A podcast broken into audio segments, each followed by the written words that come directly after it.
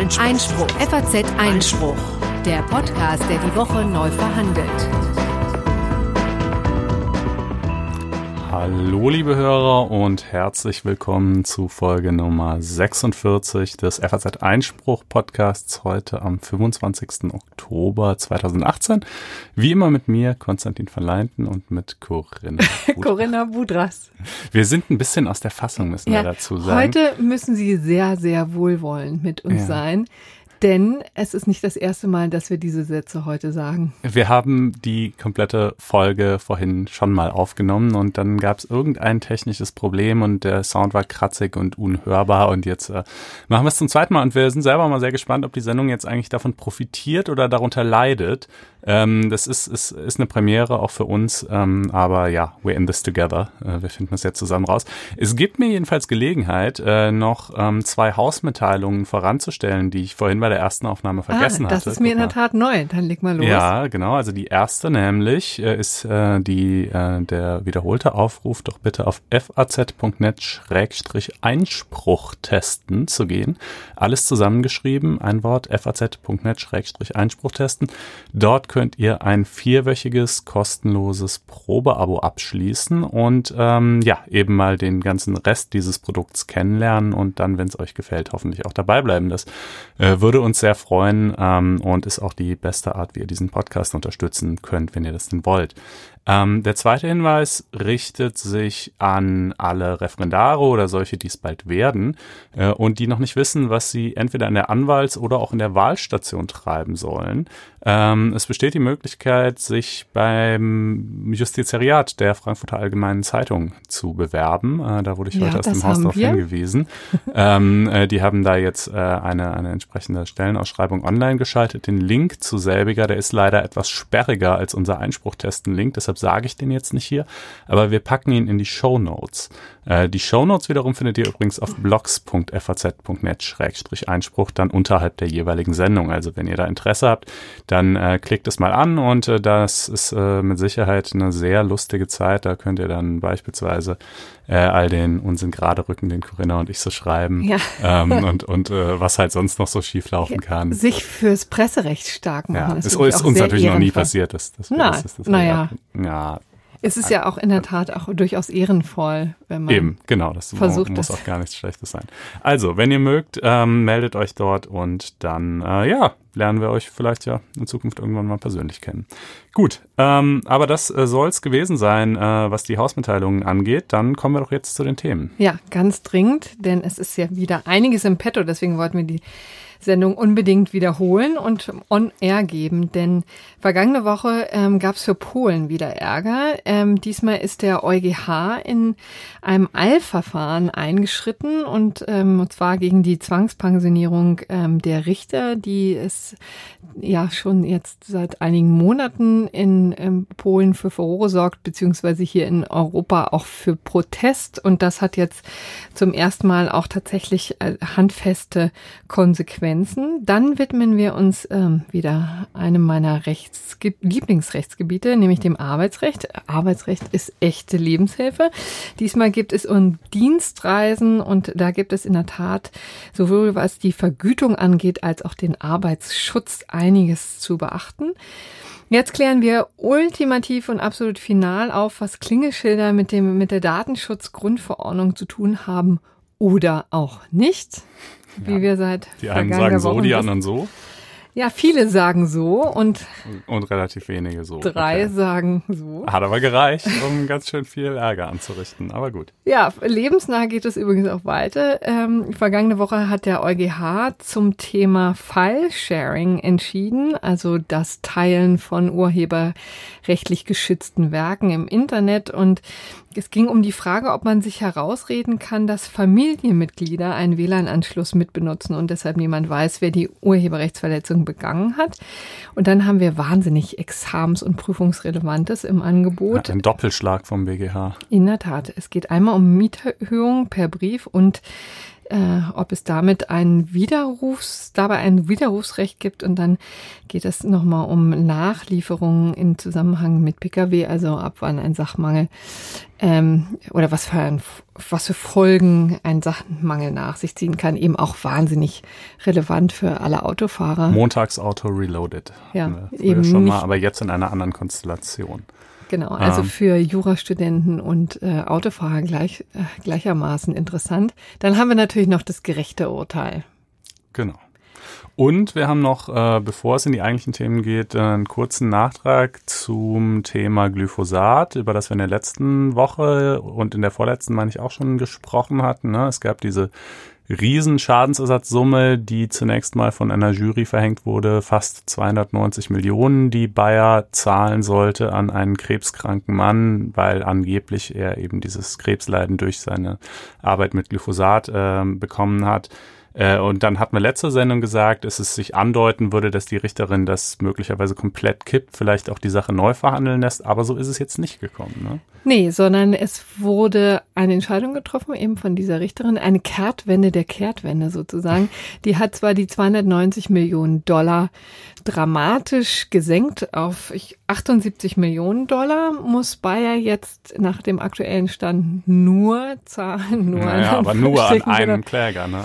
Aber es ändert sich sozusagen nichts am Grundproblem, nämlich hm. dass äh, Glyphosat dafür verantwortlich gemacht wird, dass dieser Mann eben Krebs bekommen hat. Man sieht eben, sie hat eben den Strafschadensersatz von 250 Millionen auf 39 Millionen abgesenkt. Das ist sozusagen die gute Nachricht für Bayer, aber die weitaus ähm, schlechtere ist sozusagen, dass die Richterin an dem Urteil grundsätzlich festgehalten hat, was natürlich ähm, jetzt erstmal misslich ist, weil auch ähm, fast 9000 andere Fälle anhängig sind. Da hat das natürlich keine Präzedenzwirkung, ist klar. Ne? Das gilt also jedenfalls keine Bindungswirkung. Ja, ja. Das gilt sozusagen nur zwischen den Parteien in dem konkreten Fall.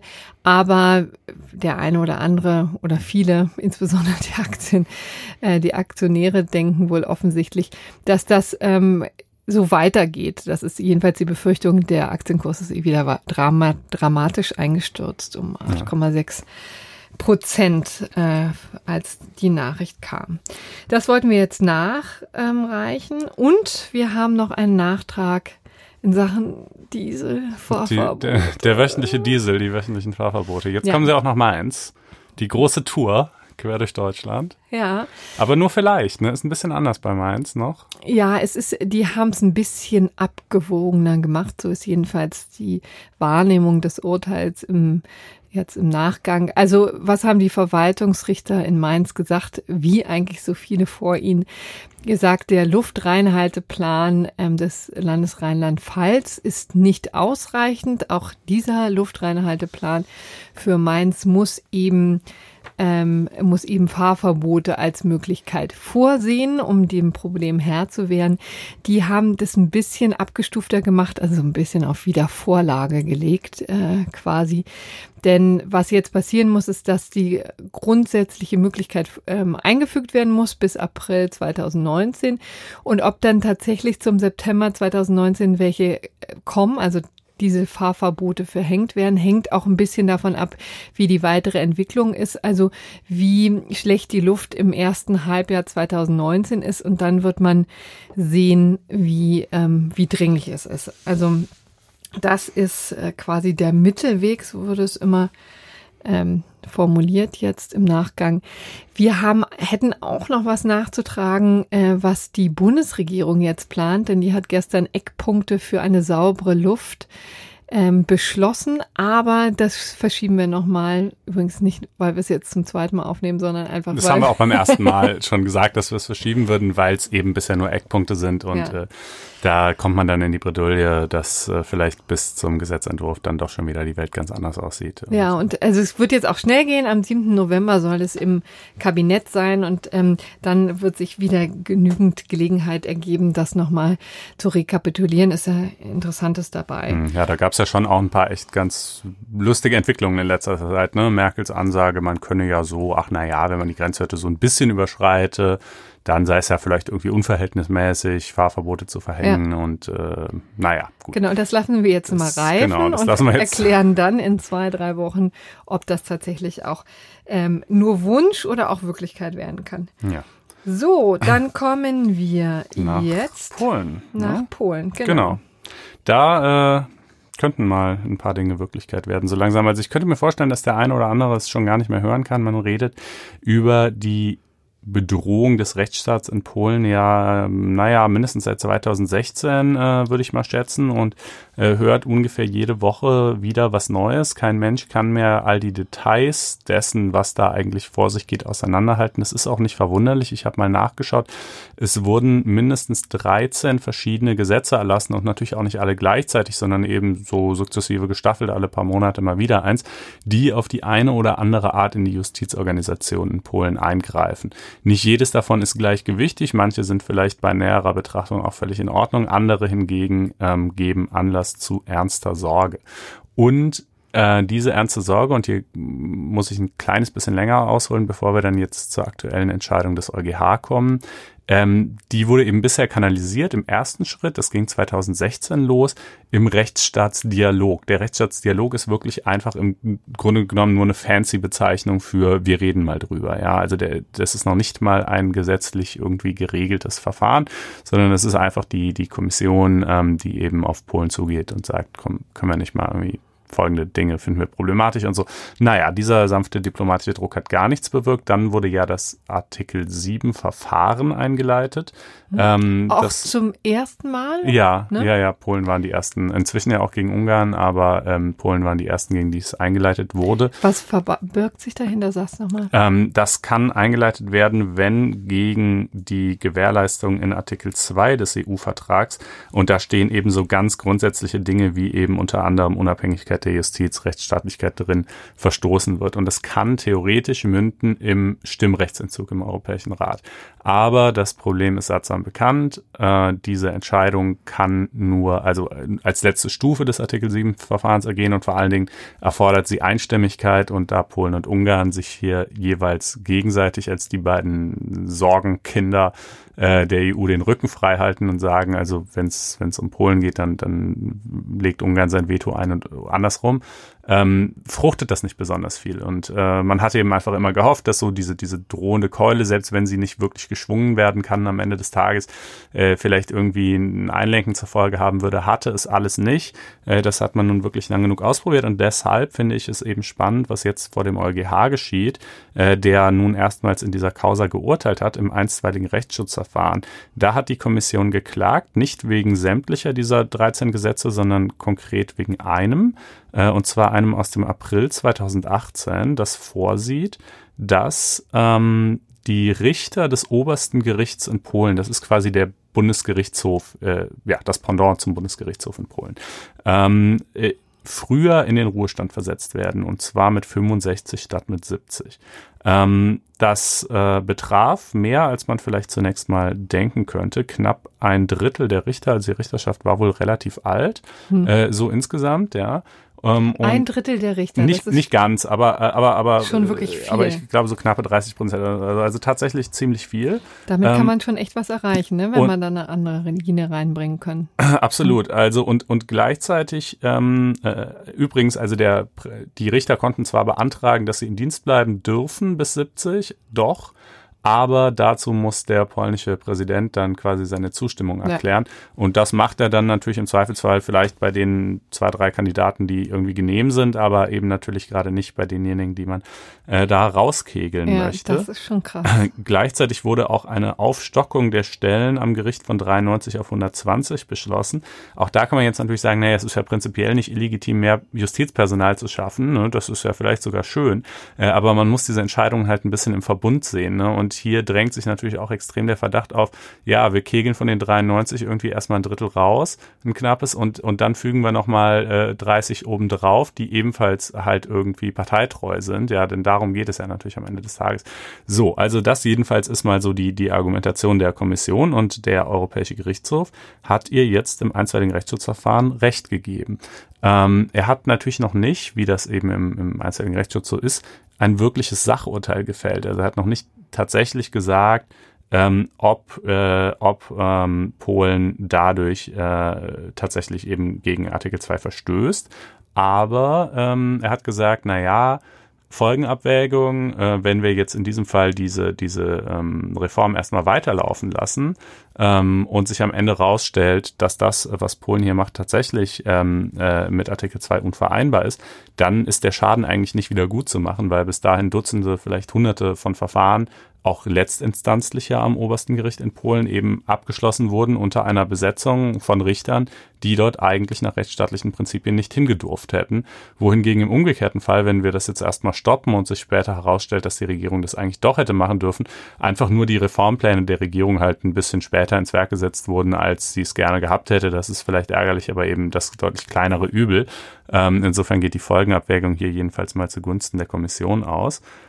Und geht es eigentlich jetzt darum, den Status quo festzuzurren oder auch wieder die Reformen, die seit April geschehen sind, also die Beset Neubesetzung wieder umzudrehen? Es geht auch darum, die Neubesetzung wieder umzudrehen. Also die, ähm, also erstens dürfen sie noch vakante Stellen jetzt nicht weiter besetzen und vor allen Dingen müssen sie auch den zwangspensionierten Richtern eben die Möglichkeit verschaffen, wieder in ihr Amt zurückzukehren.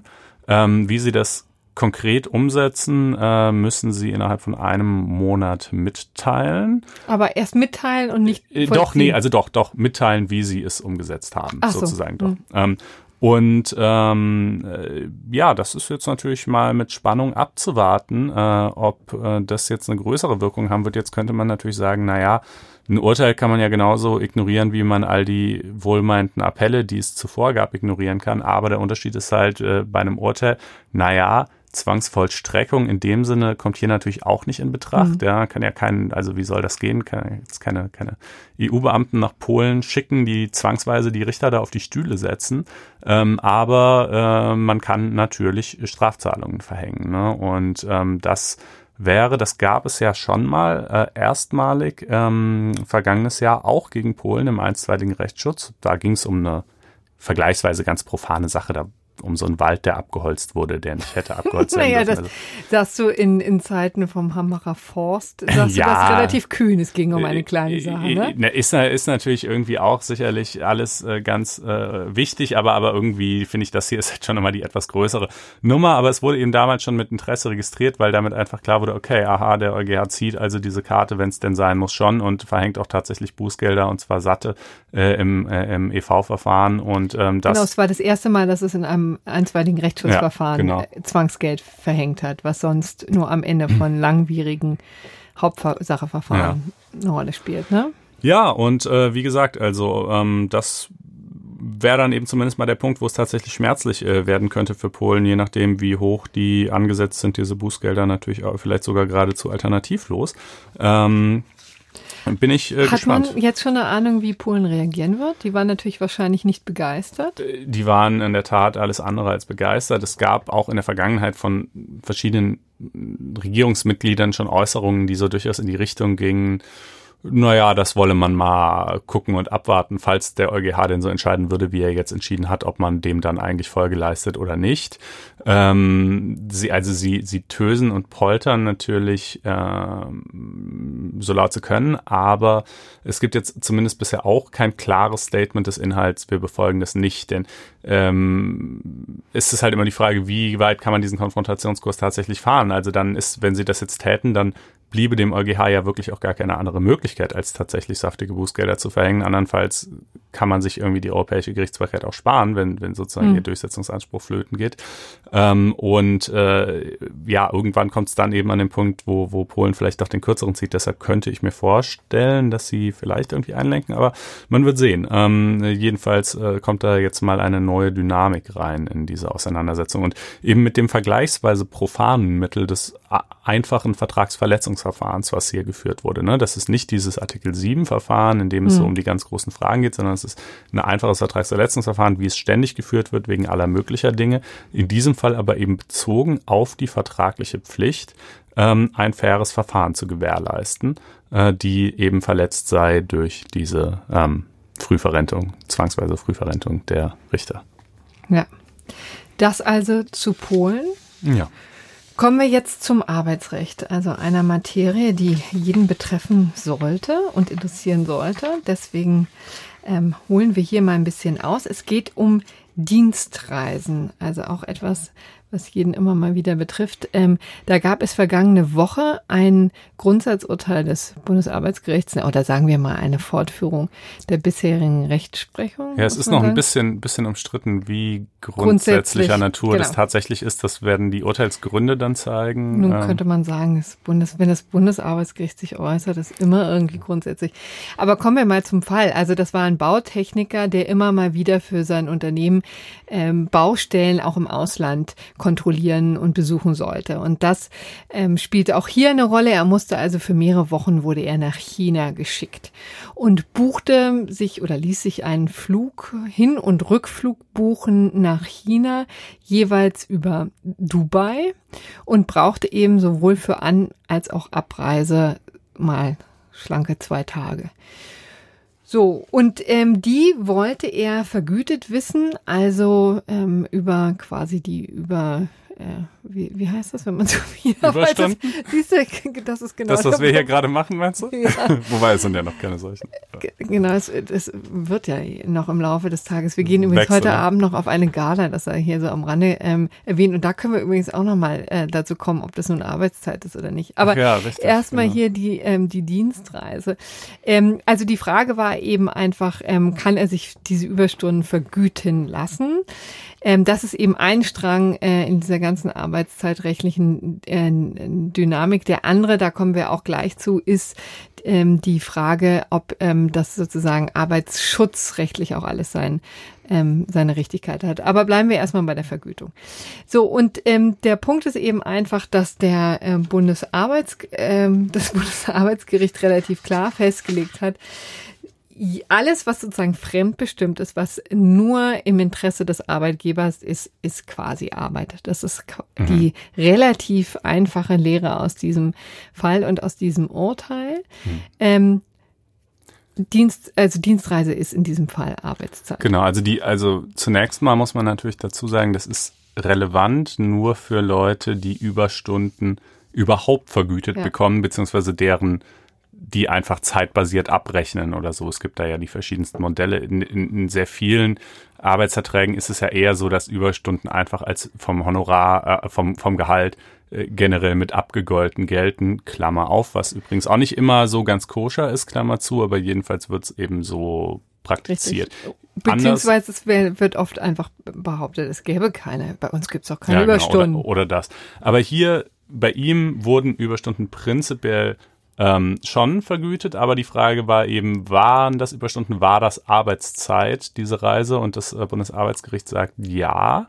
Jedenfalls vergütungstechnisch, äh, arbeitsschutztechnisch kommen wir gleich dazu, war es Arbeitszeit. Mhm. Äh, Sie haben dann noch zurückverwiesen, ne? Trotzdem. Genau, Sie haben zurückverwiesen an das Landesarbeitsgericht, weil eben dieser Zwischenstopp noch weiterer Klärung bedarf. Ne? Mhm. Der hat eben einfach nicht direkt, äh, ist nicht direkt geflogen, sondern ähm, hat einen Zwischenstopp in Dubai gemacht, weil er Businessklasse fliegen, fliegen wollte. wollte. So, und dann könnte man eben ja mal fragen, ist das sozusagen alles beruflich veranlasst oder gab es da auch noch persönliche ähm, Ja, also wenn er aus, aus, aus privatem Wunsch heraus eben den, den luxuriöseren und dadurch längeren Flug wählt, dann geht das vielleicht nicht mehr auf die Kappe des Arbeitgebers. Aber, aber, die, aber an sich, also zumindest kann man sagen, die, die, die direkte Verbindung oder die kürzeste Verbindung, die es eben gäbe, mindestens die wäre auf jeden Fall Arbeitszeit und als solche zu vergüten. Ja. Ähm, und äh, wie das dann jetzt hier genau ist, das wird noch zu eruieren sein. Ähm, aber kommen wir mal vielleicht zu dem, wie ich vermute, für die meisten Hörer praxisnäheren Problem, ja, also ähm, nämlich nicht so sehr die Frage nach der Vergütung, die wie gesagt meistens sowieso nicht erfolgt, äh, sondern einfach nach der Frage, ähm, ja. Äh, was darf der Arbeitgeber alles von mir verlangen? Was darf der Arbeitgeber alles von mir verlangen? Genau. Wie ist das, wenn ich normalerweise einen Acht-Stunden-Tag habe, aber infolge von Dienstreisen irgendwie viel länger im Einsatz bin? Ja. Das ist ähm, übrigens echt eins meiner Lieblingsthemen. Ich finde es sehr, sehr schön, weil es gibt ja einen relativ klaren Rahmen mhm. im Arbeitszeitgesetz, den irgendwie niemand zu beachten scheint oder auch nicht zu kennen scheint. Also ich finde es immer wieder bemerkenswert. Also es ist ja so, dass ähm, die Höchstarbeitsdauer eigentlich am Tag zehn Stunden nicht übersteigen darf. Es gibt außerdem noch die Regel, dass es eine Ruhezeit von mindestens elf Stunden geben muss und dann ist die wöchentliche Höchstarbeitszeit grundsätzlich, sagen wir mal, auf 48 Stunden begrenzt. So, das sind die Grundregeln. Und dann muss man ja diese Dienstreisen oder diese ganzen Fragen der Arbeitszeit in dieses Schema pressen. Das ist mhm. eben ganz spannend. Also ab wann gilt quasi die, ähm, die Arbeitszeit als Arbeitszeit auch in diesen Kategorien? Mhm. Und da hängt es im Wesentlichen davon ab, in welchen, auf der Dienstreise, mit welchem Verkehrsmittel du unterwegs bist. Ja, also, Erstaunlicherweise. Würde ja. man vielleicht erstmal gar nicht denken, hat aber dann doch auf den zweiten Blick einen überzeugenden Grund. Ähm, denn, ne? Denn beim Auto ist es eben einfach so, dass du die ganze Zeit beansprucht bist. Ne? Also das ist betrieblich veranlasst sozusagen. Mhm. Du bist also nur für, im Sinne des Arbeitsgebers unterwegs und musst die ganze Zeit aufmerksam hinterm Steuer stehen, den Verkehr beobachten dein, ähm, und immer voll dabei sein, kannst dich nicht ablenken lassen. Das also ist ziemlich unstreitig Arbeitszeit. Gibt übrigens schon dann ein Problem, wenn du zum Beispiel auf eine Konferenz nach äh, Düsseldorf fährst. Mhm. Ja, also fährst du irgendwie drei Stunden hin, gehst auf diese Konferenz, acht Stunden, müsstest du eigentlich zurückfahren mit dem Auto, würdest du auch gerne, geht aber eigentlich leider nicht, weil es dann die zehn Stunden Regel überschreiten würde. Das ist jetzt mal sozusagen der juristische Hintergrund spielt in Dass der Praxis. Dass das in der Praxis anders stattfindet, ist schon klar, aber, aber so wäre es theoretisch. Ähm, anders, wenn ich mit dem Zug fahre. Ne? Ja, mit dem Zug und dem ähm, Flugzeug wird es schon wieder ein bisschen komplizierter, weil ähm, die Überlegung ist, das ist ja nicht annähernd so anstrengend wie das Arbeiten im Büro oder auch das Autofahren auf der Straße. Man kann ja in der Tat im Zug oder im Flugzeug andere Dinge machen. Ne? Ja, auch seinem Privatvergnügen nachgehen. Ja, schlafen. Ne? Aber sich unterhalten. Und so. Ich finde das ja irgendwie immer haarsträubend, ehrlich gesagt. Also ich weiß, das ist so, das wird so gesehen, aber ich finde das, also das Problem ist halt, es gibt ja nur die binäre Kategorie Arbeitszeit oder Freizeit. Hm. Und da sagt man halt, naja, gut, du bist, es ist zwar dienstlich veranlasst, dass du jetzt vier Stunden im Zug sitzt, aber während dieser vier Stunden kannst du ja irgendwie Privatmusik hören, Buch lesen, was auch immer. Ja, herzlichen Dank. Ähm, das ist ja wirklich sehr schön, dass ich das kann. Ähm, aber würde ich lieber äh, zu Hause aber, tun. Äh, würde ich aber lieber zu Hause auf der Couch tun oder vielleicht würde ich auch lieber ins Schwimmbad gehen oder eine von einer Million anderen Sachen machen, die ich jetzt halt alle nicht machen kann, weil ich eben schon in diesem blöden Zug setzen muss und meine Freizeitgestaltungsmöglichkeiten im Zug doch äh, zwar vorhanden, aber ziemlich begrenzt sind. Ja, mhm. trotzdem ähm, gilt das, wenn man auf der Reise im Zug oder im Flugzeug äh, nicht arbeitet, dann ist es auch keine Arbeitszeit. Wenn man arbeitet, ist es welche. Ist, ne? es, ist es eine, genau. Also es gibt ja noch die Möglichkeit, dass man die, auf der Konf also auf dem Weg zur Konferenz eben seinen Vortrag vorbereitet oder vielleicht mal guckt, was, ähm, was, wie man das anders beruflich jetzt vorbereiten kann. Hm. Ähm, das ist dann in der Tat Arbeitszeit. Wird übrigens in solchen Konstellationen schwierig, wo ich zum Beispiel einen, ähm, Überseeflug habe. Ja, also ich fliege zu einer Konferenz nach Washington oder was und die geht am Montag los. Ich müsste am Sonntag Sonntag ähm, äh, losfliegen, um rechtzeitig zu kommen, dann dürfte ich streng genommen nicht im Flugzeug arbeiten, weil das wäre ja Arbeit und würde in die Sonntagsarbeit fallen. Das mhm. ist ähm, sozusagen, also grundsätzlich auch verboten, nur einigen Berufsgruppen erlaubt. Ich finde diese Systematik auch deshalb so unfair. Also ich meine, in vielen Berufen ist es ja so, dass dann sowieso auf den Reisen gearbeitet wird. Gut, das mit dem Sonntag ist jetzt nochmal ein Sonderproblem, aber gehen wir mal von einer Reise unter der Woche aus. Was weiß ich, wenn du oder ich jetzt zu einem Interview irgendwo fahren, dann, dann bereiten wir uns auf der Hinfahrt auf das Interview vor und auf der Rückfahrt tippen wir es ab. und oder oder was weiß ich oder Unternehmensberater, die ja traditionell immer sehr viel reisen, die sieht man da auch immer mit ihren Laptops im Zug sitzen und die arbeiten dann und so. Okay, dann ist es ja äh, klar, dann ist halt Arbeitszeit, alles fein. Ähm, aber wenn es jetzt, wenn einfach die Organisation des Jobs, der Arbeit so ist, dass es irgendwie nicht möglich ist, sinnvoll auf den Zugreisen zu arbeiten, weil es einfach eben keine Arbeit gibt, die da erledigt zu erledigen wäre, ja, also kann, kann man sich ja theoretisch vorstellen. Jemand muss halt im Zuge seines Jobs häufig irgendwo hinfahren, lange Strecken, viel fahren, aber, aber der hat einfach keine Arbeit, die er sinnvollerweise im Zug machen kann, dann finde ich das ungeheuerlich, dass diese vielen, vielen Stunden, die derjenige dann gezwungen ist, im Zug zu verbringen, für den nicht als Arbeitszeit zählen, äh, sondern als Freizeit, obwohl die ihn doch äh, sozusagen doch natürlich massiv einschränken in seiner, in seiner Lebensgestaltung und kein Mensch das als Freizeit empfinden wird. Hm. Ähm, und das ist halt leider ein praktisches Dilemma. Ne? Also ich, habe da auch wirklich viel äh, Sympathie für diese, ähm, für diesen Gedanken, finde das ja auch in weiten Teilen selbst. Nur es stößt echt an die Realitätsgrenzen, ne? denn mhm ganz ehrlich, also viele Dinge wirst du dann einfach auch nicht machen können. Ne?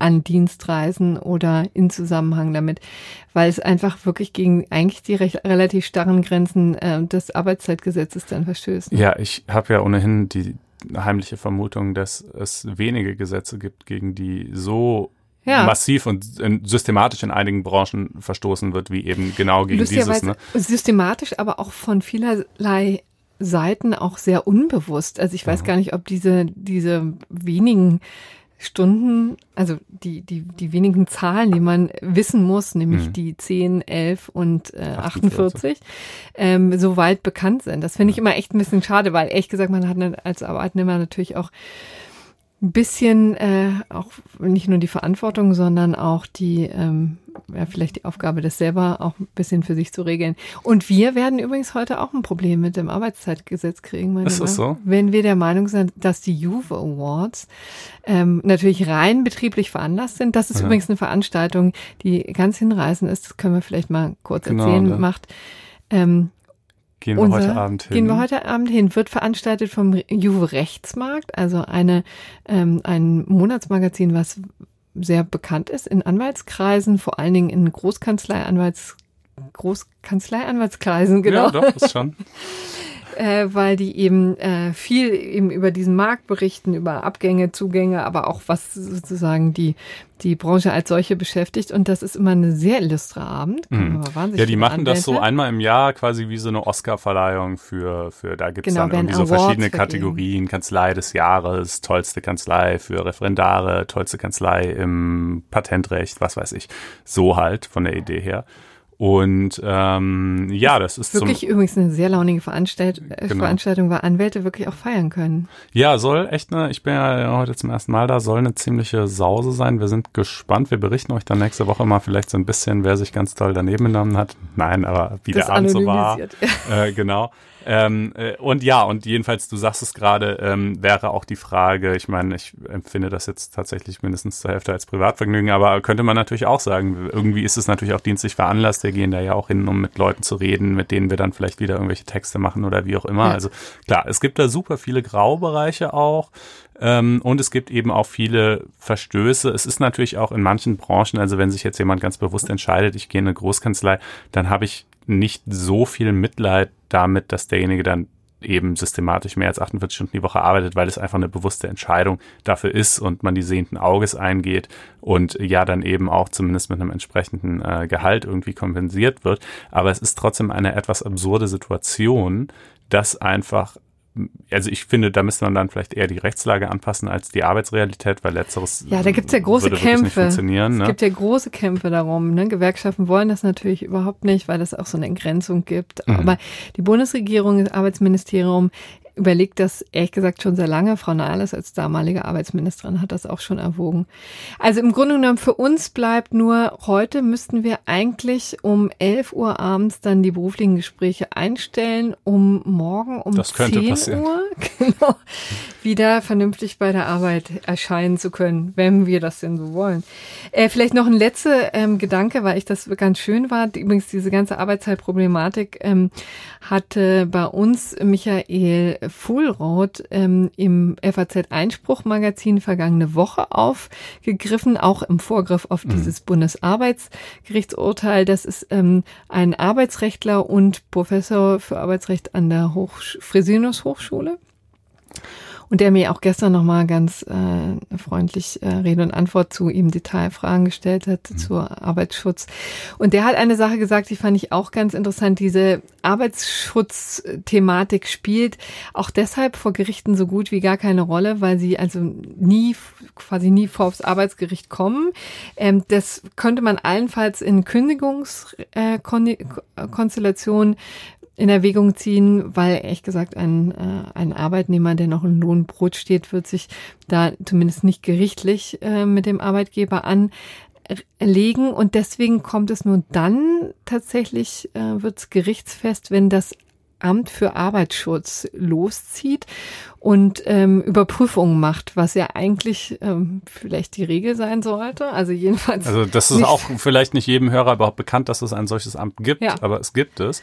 Und die sind eigentlich betraut mit der, da, also darauf zu achten, dass die Vorschriften des Arbeitszeitgesetzes eingehalten, Ein, eingehalten werden. werden. Und die, da werden die dann vorstellig bei den Personalabteilungen. Die Personalabteilungen müssen eigentlich auch darlegen können, dass das Arbeitszeitgesetz bei ihnen eingehalten wird. Wie das in der Praxis tatsächlich passiert, also erstens passiert so relativ selten, ich glaub, die Kontrolldichte ist schon mal relativ ja. gering. Ja. Und dann äh, ist, ist es in der Tat nicht sehr angenehm, ähm, das nachhalten zu müssen, ne, als Personalabteilung. Ist, ist schwierig immer dann, wenn nicht gestempelt wird, ne? Ja, ja, ja, genau. Eben das ist es natürlich. Äh, die, also ich glaube tendenziell auch gerade die Branchen, wo sehr, sehr viel gearbeitet sind, sind solche, die eben keine Zeiterfassung wirklich haben. Also mhm. vielleicht eine Erfassung der Billable Hours, aber nicht der Zeiten, die man so tatsächlich im Büro verbracht hat. Ähm, und ja, und notfalls berappt man halt mal ein Bußgeld, also eher als dass man sein gesamtes Geschäftskonzept, ähm, was eben auf solchen 60-Stunden-Wochen basiert, umschmeißt. Was man aus anderen guten Gründen übrigens mal äh, überdenken sollte, aber ich glaube, das, das Amt für Arbeitsschutz ist es nicht, was da den Ausschlag machen wird.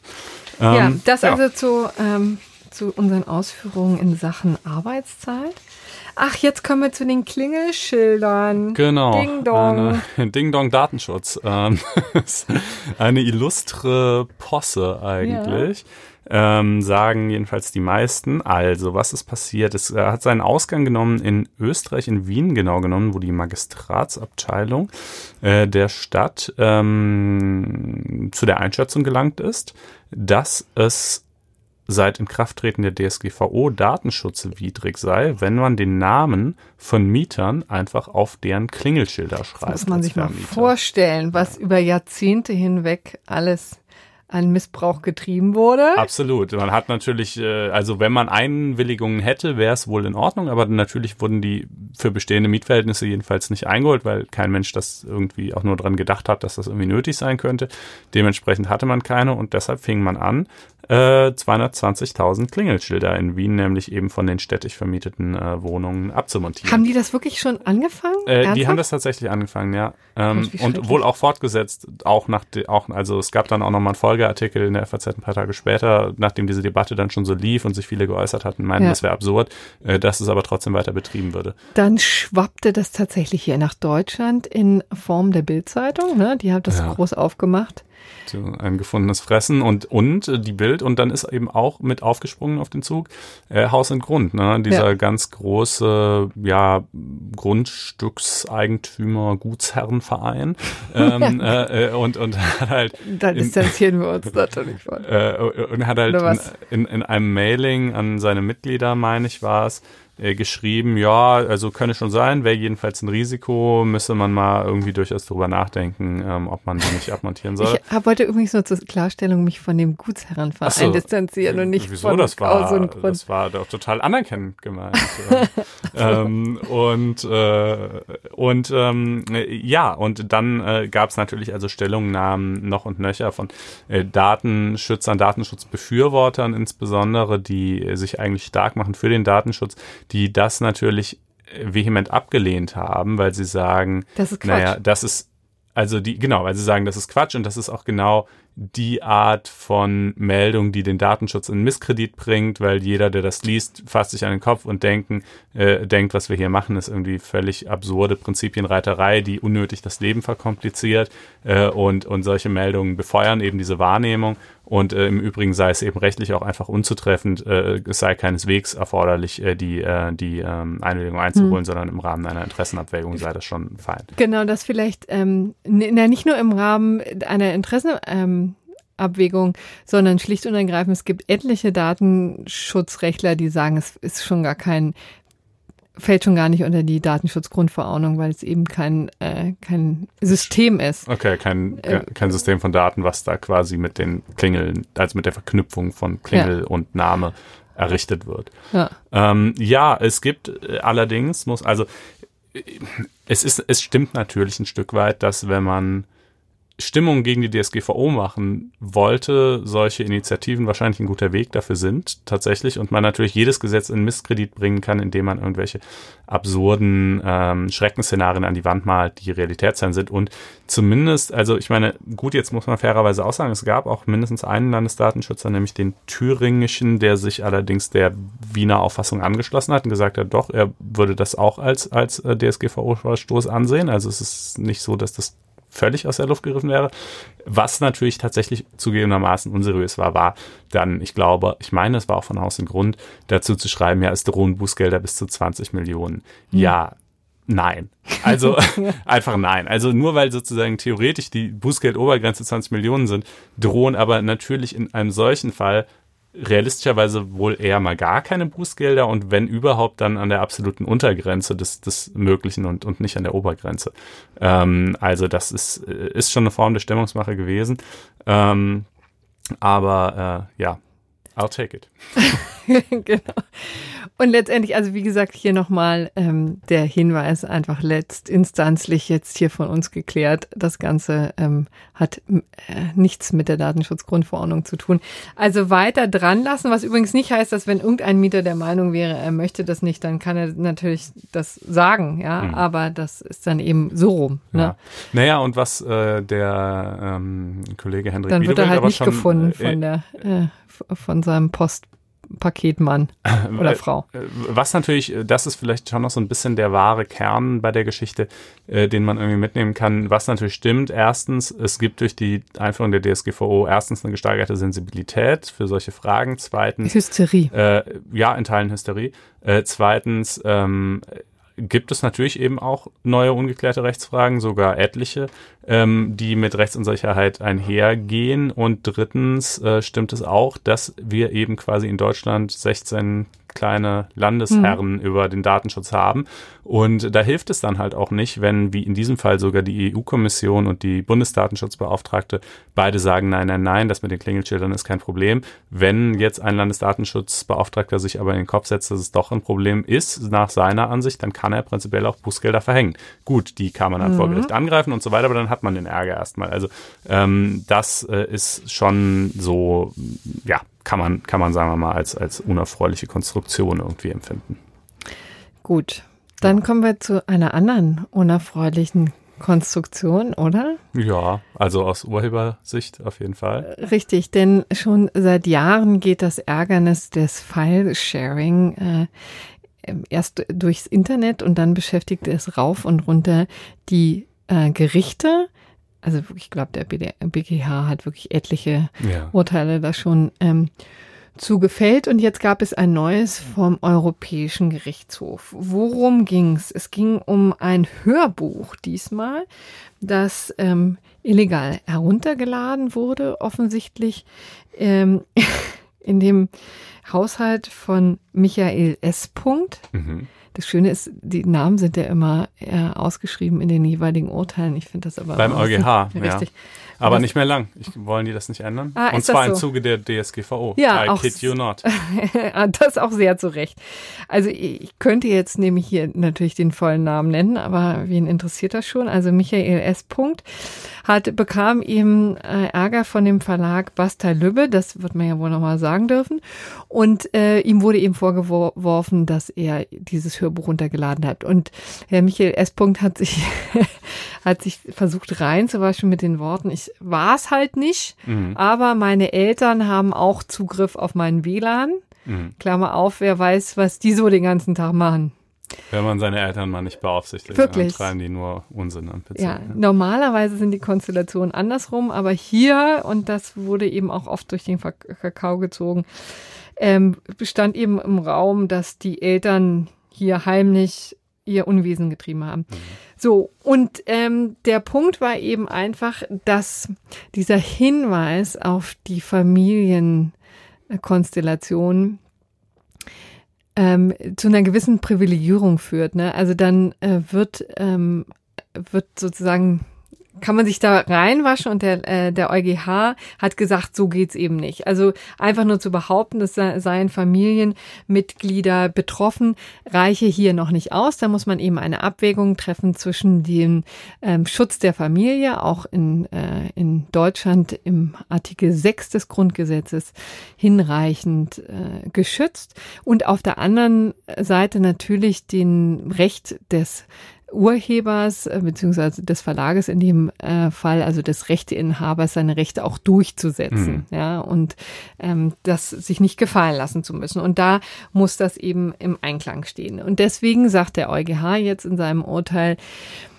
reicht es eben nicht einfach nur darauf zu verweisen, sondern das Gericht muss tatsächlich auch ähm, Bemühungen anstellen, um wirklich herauszufinden, ob das überhaupt denkbar ist, dass die Eltern jetzt in diesem Fall ähm, das gemacht haben könnten. Zum Beispiel, ob sie auch in dem betreffenden Zeitraum äh, Zugriff aufs WLAN hatten, äh, ob sie auf Anwesen waren, sie überhaupt dazu befragen, ob sie ähm, das waren oder auch nicht. All das muss mhm. hier passieren. Das ist sozusagen jetzt die Stoßrichtung des äh, EuGH. Die Frage ist, die sich damit verbindet, ob das in der Tat so großes Neuland ist.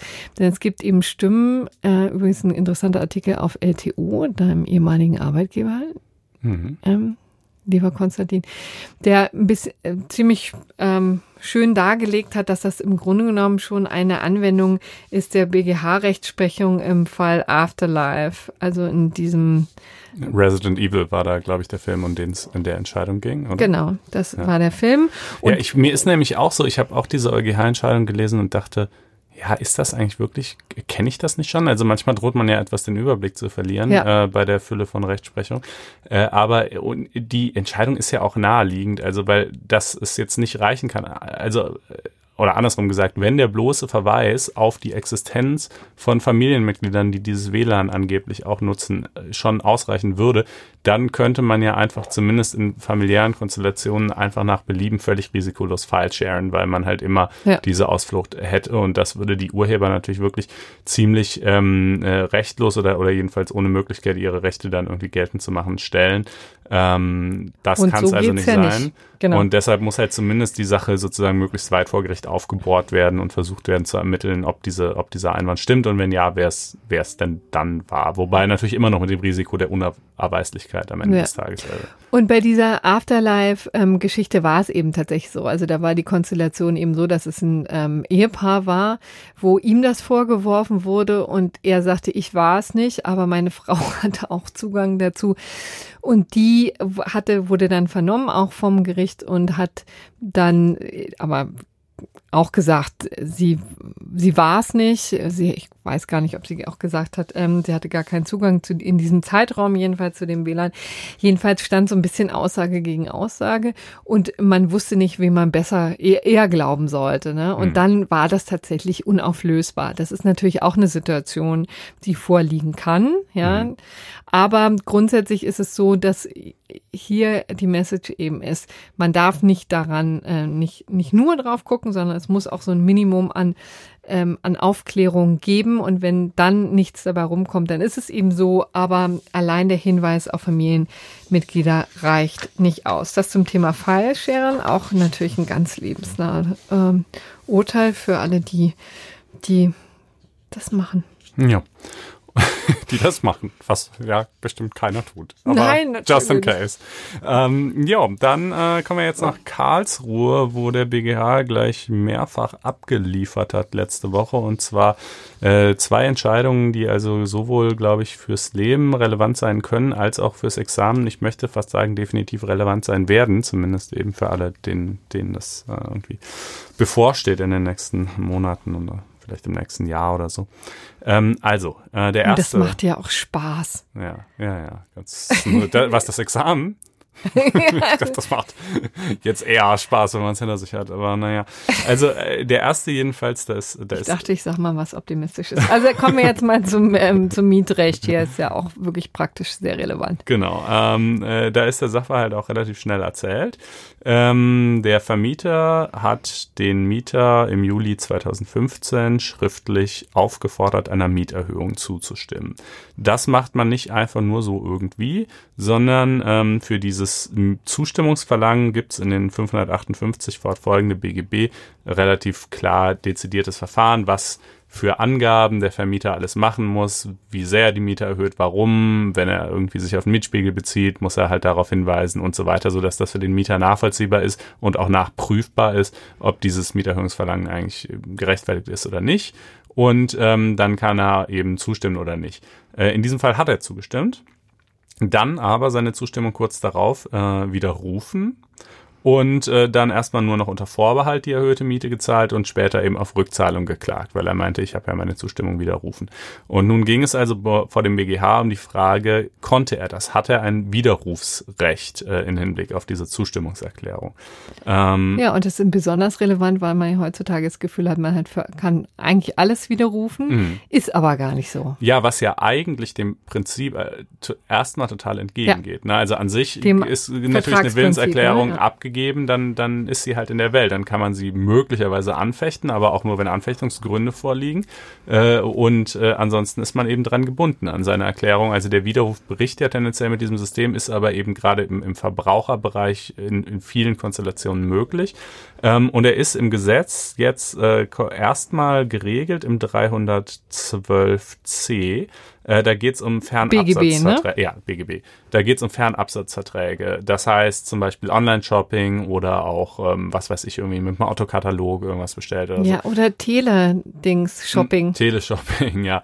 Äh, da ist die Idee, ähm, dass man sagt, na ja, da hat der Verbraucher die Ware ja nicht, äh, nicht so, wie wenn er sie halt irgendwie beim Markt vor Ort kauft in der Hand, kann sie sich nicht direkt anschauen und um dieses Informationsdefizit zu kompensieren, hat er quasi ein Widerrufsrecht.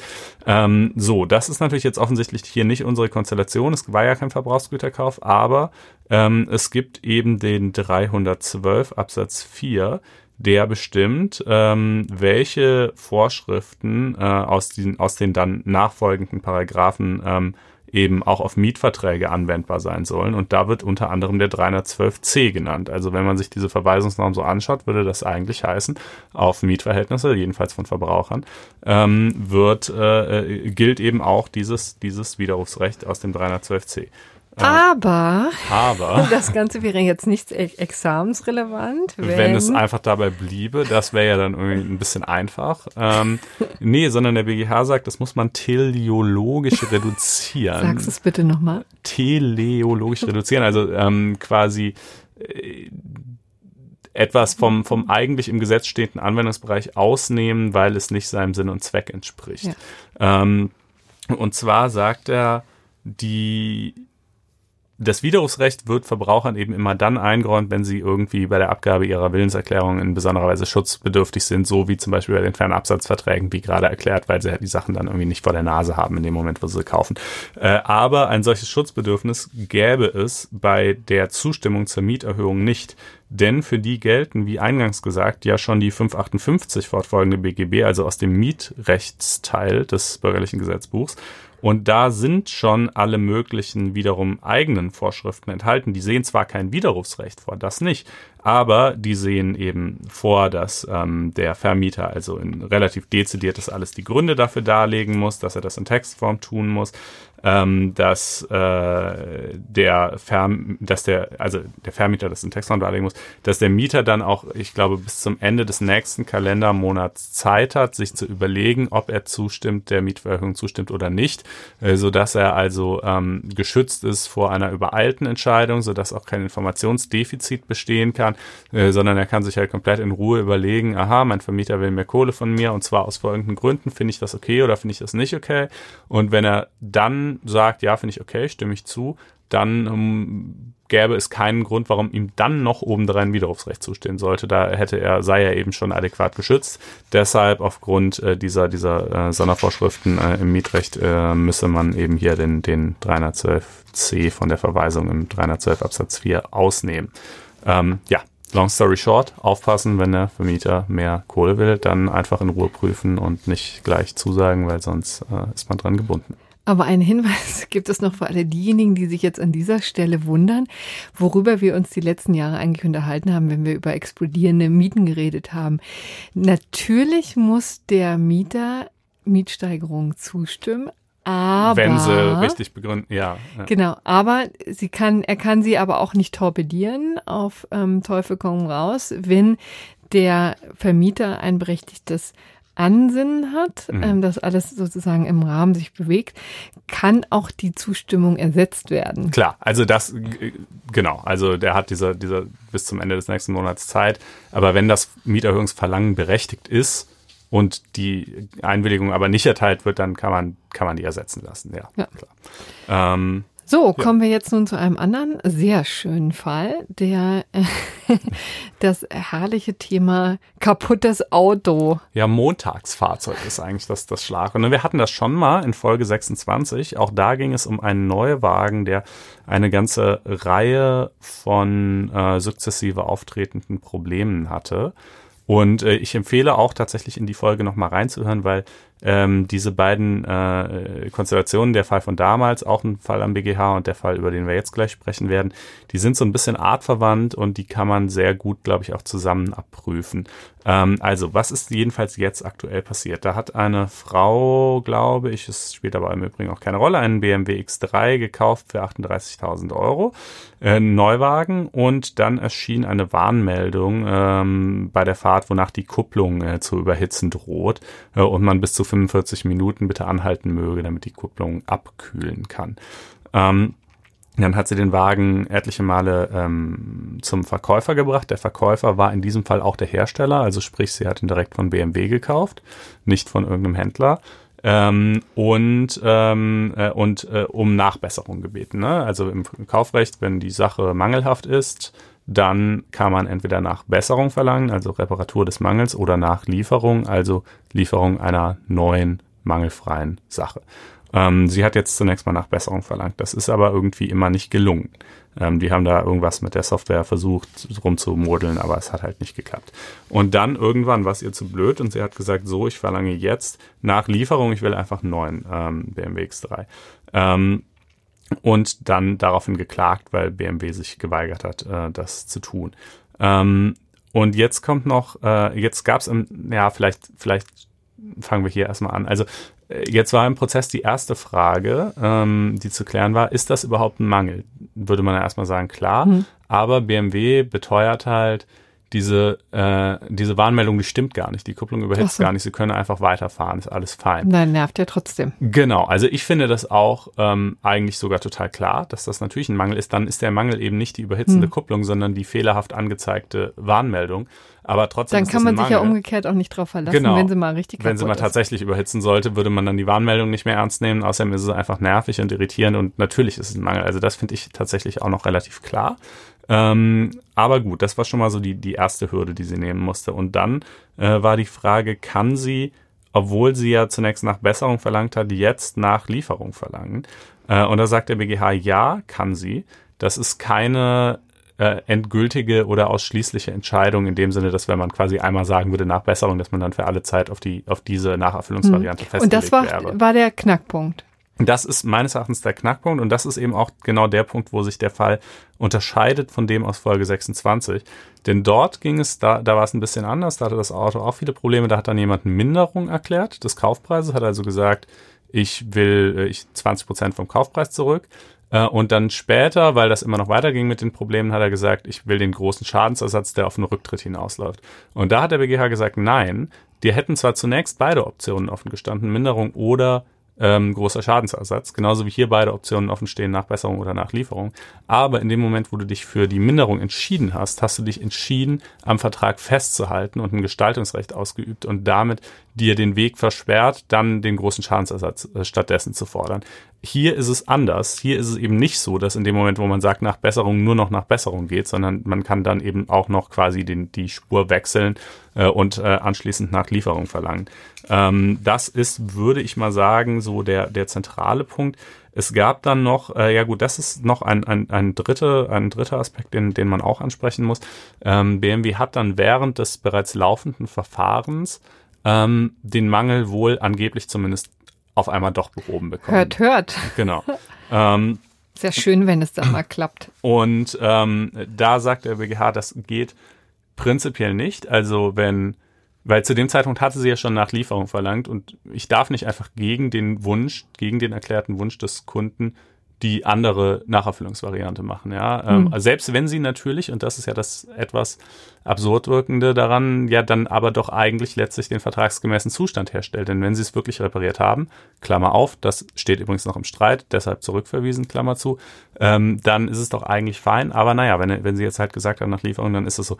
Die Frage, die sich aber eben noch stellt und auch das wird noch von der Vorinstanz dann ähm, zu äh, bedenken sein, wieder ist äh, die Unverhältnismäßigkeitseinrede. Ne? Gerade beim Neuwagen hast du natürlich das Problem, den nachzubessern, also da die Software zu verändern, das kostet BMW nicht besonders viel, aber nachzuliefern und also neuen Neuwagen zu liefern und den nunmehr gebrauchten Wagen zurückzunehmen, bedeutet für die natürlich einen erheblichen Verlust, weil den können sie dann ja auch nur noch als Gebrauchtwagen verkaufen.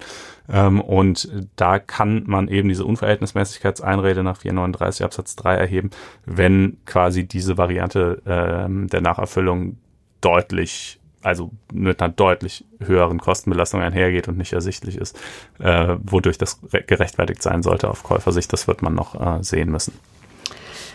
Prima. Also die beiden Urteile bitte genau angucken und dann kommen wir jetzt tatsächlich zum gerechten Urteil. Mhm. Da, wo wir heute Mittag schon mal waren. Ja. Ich hatte gerade so ein ganz aus. kurzes Bauchgefühl, dass Andi gleich rein kann und sagt, oh Leute, die Aufnahme ist kaputt. Ja, das genau, das, das, das werden wir jetzt, es wird unser Running Gag. Werde ich auch das eine oder andere Mal wahrscheinlich nachts schweißgebadet aufwachen. Aber es ist ja ganz gut gelaufen bis jetzt. Kommen wir zum gerechten Urteil. Da geht es tatsächlich um die Klassenfahrt. Äh, eine Klassenfahrt, die ein Lehrer zum Teil selbst bezahlen musste. Und äh, das ist in der Tat eine wirklich bemerkenswerte Konstellation, wirft auch kein gutes Licht auf äh, das beklagte Land, nämlich Rheinland-Pfalz. Dort spielte der Fall. Und zwar ging es eben, war die Konstellation so, dass der, ähm, es war ein beamteter Realschullehrer, der mit seiner, ich nehme an, zehnten Klasse, eine Abschlussfahrt machen wollte nach Berlin. Und dann stellte er eben die Genehmigung bei der Schulleitung und äh, musste dafür ein Formular nutzen, wo er angeben musste, ob er bereit sei, wenn die Mittel, die finanziellen Mittel der Schule nicht ausreichen, die Reisekosten entweder teilweise oder ganz selbst zu tragen. Also seine Reisekosten. Seine Reisekosten. Ja. Das ist gut, dass ja, du sagst. Nicht für die ganze Klasse, 30. das wäre ein bisschen sehr viel verlangt. Genau. Aber. aber. schon auch seine eigene, dafür, da sind wir wieder bei der Arbeitszeit, ne? Es mhm. ist ja ein 24-Stunden-Job. Ja. So. Naja, und ähm, das hatte er tatsächlich angekreuzt, ähm, hatte gesagt, er übernimmt die teilweise. Dann ist er nach Berlin gefahren, kam wieder und tatsächlich von den 197 Euro Reisegeld, Reisekosten, wurden ihm äh, nur 88 gezahlt. Mhm. Also es ging tatsächlich um 109 Euro Differenzbetrag. Jetzt könnte man ja sagen, naja, du hast doch vorher erklärt, dass du einverstanden bist, auf einen Teil zu verzichten. Jetzt hast du eben auch in der Tat dann auf einen Teil verzichten müssen. Ist doch alles fein. So, und jetzt kommen wir zu der glorreichen Gerechtigkeit, die dieses Urteil ausstrahlt.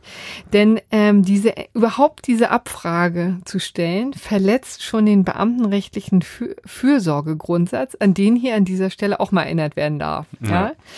Denn ähm, es ist nämlich wirklich so, dass der Klassenlehrer dadurch in ein wahnsinniges Dilemma kommt. Ne? Also man muss sich vorstellen, das ist eben eine Abschlussfahrt, die ich glaube von der Gesamtkonferenz auch äh, irgendwie genehmigt wurde und deswegen so eine Art von ja, geradezu verpflichtend war.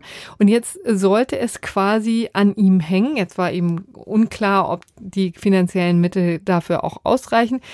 Ähm, und dann soll es an ihm hängen, tatsächlich, ob diese Klassenfahrt, die Abschlussfahrt, mhm. stattfindet oder nicht. Klar, man will natürlich als engagierter Lehrer, also erstens war es tatsächlich so semi-verpflichtend, die Durchführung, zum anderen will man seinen Schülern das auch nicht versauen, nur weil man selber halt irgendwelche finanziellen Einbußen erleidet. Andererseits kann es natürlich nicht sein, dass man in dieses Dilemma gebracht wird, aus dem heraus dann viele engagierte Lehrer wahrscheinlich sagen, ach naja gut, dann verzichte ich halt auf meine Reisekostenvergütung, die mir ja zusteht.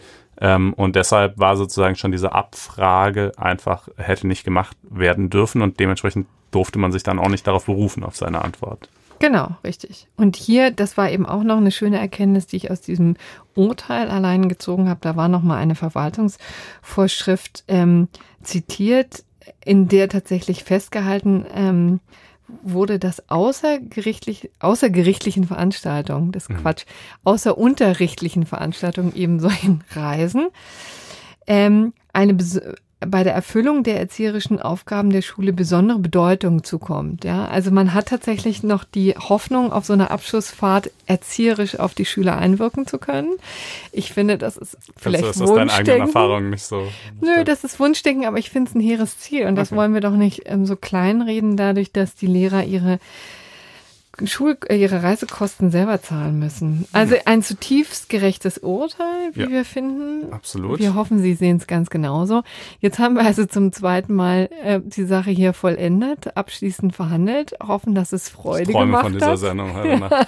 ähm, ja, ja, es hat uns hat's auf jeden Fall äh, doppelt gefreut und äh, wir hören uns nächste Woche wieder. Übrigens, ähm, diese Woche die Sendung kam einen Tag äh, zu spät sozusagen, weil wir beide gestern Termine hatten nächste Woche wird es genauso sein. Schon mal Vorwarnung. Also auch da können wir erst am Donnerstag wieder aufnehmen.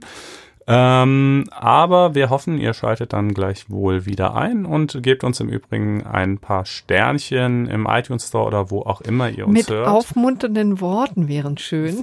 Vielleicht auch das. Schreibt auch irgendwas dazu Sendung. oder so. Ähm, ihr könnt im Übrigen Kommentare inhaltlicher Art hinterlassen unter blogs.faz.net-einspruch und ihr könnt natürlich auf faz.net-einspruch testen gehen und vier Wochen lang gratis Einspruch abonnieren und äh, dann zum Beispiel auch all die vielen Dings, die, Dinge, die wir hier mal in die Show Notes packen, anklicken und tatsächlich lesen. Ja, so, ja. und ich gehe mich jetzt in Schale schmeißen für ja, unsere ja, Gala heute Abend. Ich jetzt noch ein Disco-Schläfchen, aber dann ist es auch soweit. Also, bis, bis dahin. Dann, Ciao.